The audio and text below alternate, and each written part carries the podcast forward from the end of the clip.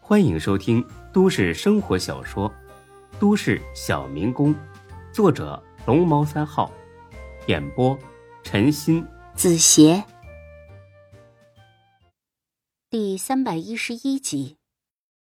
大飞蹲到红叶面前，不屑的哼了声：“哼，臭小子，还不服气是不是？行，你记住了啊，我坤沙集团的，我叫大飞，有种你来找我。老弟，咱们走。”他们一群人上了车，疾驰而去。两个人扶着红叶爬了起来。他擦了擦嘴角的血，狠狠的看了眼大飞等人离开的方向。妈的，这他妈是你自找的，丁坤也保不住你。大飞这会儿可不知道危险正在慢慢靠近，他正和孙志还有赵柱三人在喝酒呢。这哥仨那叫一个感恩戴德，就差没跪下给大飞和孙志磕头了。除此之外，他们有点害怕。他们在心里嘀咕：这大飞呀、和孙志肯定是黑社会了。大飞哥、孙志，谢谢你们啊、不然俺们这工资啊也想拿回来啊。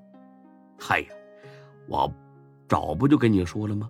没有大飞哥办不了的事儿。嗯那个挨打的人不会有啥事儿吧？不会的，太平厚着呢，死不了。哎，朱哥，钱也拿到了，气也出了，你们呢，快点回家。这年后呢，要是还想来真市打工，到了给我打电话，我给你们接风。哎，那行，那吃完饭儿俺们就走了哦。吃完饭，看着他们三个进了火车站，孙志总算是放心了。大飞哥，那个洪经理好像有点来头啊。狗屁来头，真是有头有脸的，我差不多都知道。这里边压根儿也没有一个姓洪的，这小子就是茅坑里石头，又臭又硬，嘴上说不服，心里早他娘的吓尿了。我看他好像不像是装的，就算他有来头也没事儿，在真实地盘儿就没有丁哥搞不定的，你放心吧。那好吧，你这几天小心点儿啊，尽量别一个人出门。听这个洪经理的意思是，想要报复咱们。就他，我借他十个胆儿。你别大意，你不是常说小心驶得万年船吗？行，我知道啊，我送你回去还怎么着啊？你回去吧，我自己走几步，坐公交车回去。有车不坐，你费那事儿干啥呀？我散散心嘛，让夏兰把我弄得挺烦的。这忙我帮不上了啊，我走了。你想开点儿，不就是个女人吗？哎，你慢点走啊。行，我走了。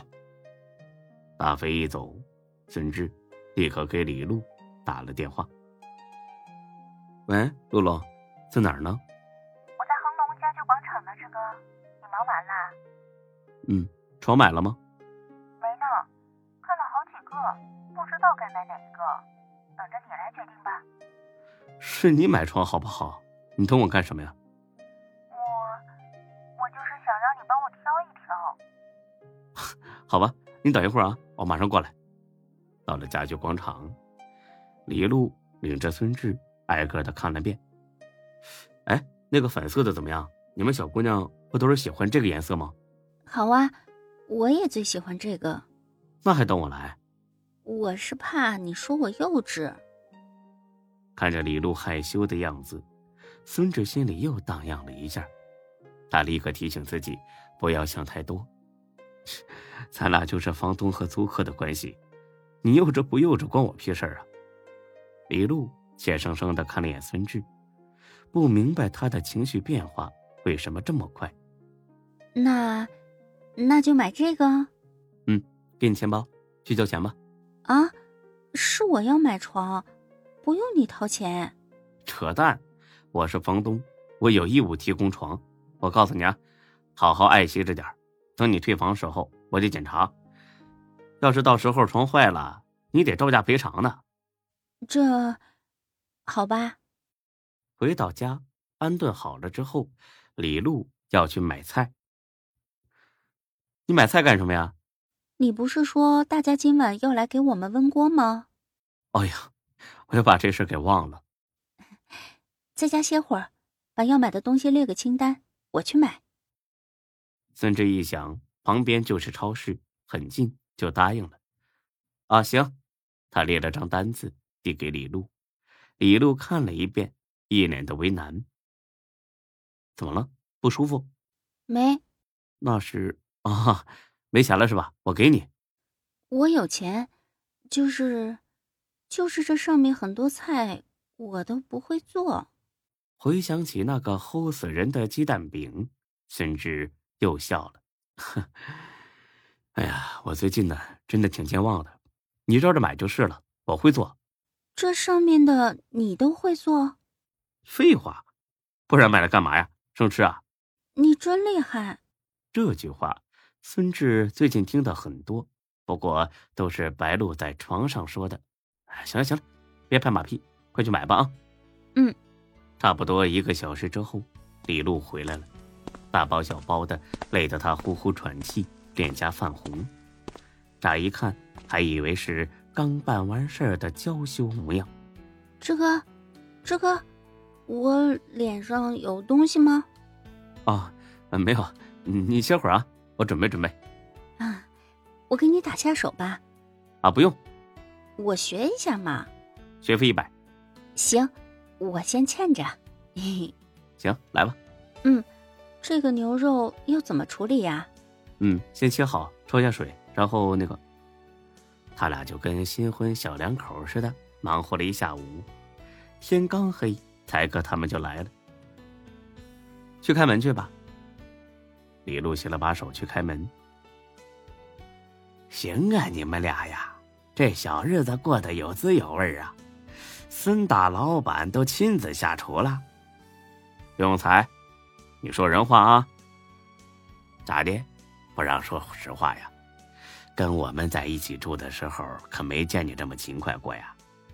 李璐不好意思的笑了。嗯，才哥，我不会做饭，只能麻烦志哥了。没事儿，让他做就行。你越给他脸，他越不把你当回事儿。永才，啊，不说了，不说了啊，你慢慢做，我们呢自己玩会儿。他冲着天师使了个眼色。天师今晚最重要的任务是来给李璐看面相的。大家喝茶，哎呀，好了，你别忙了，小璐来坐下歇会儿。还有几个菜呢？哎呀，不用管呐，孙志自己能搞定啊，你安心坐着吧。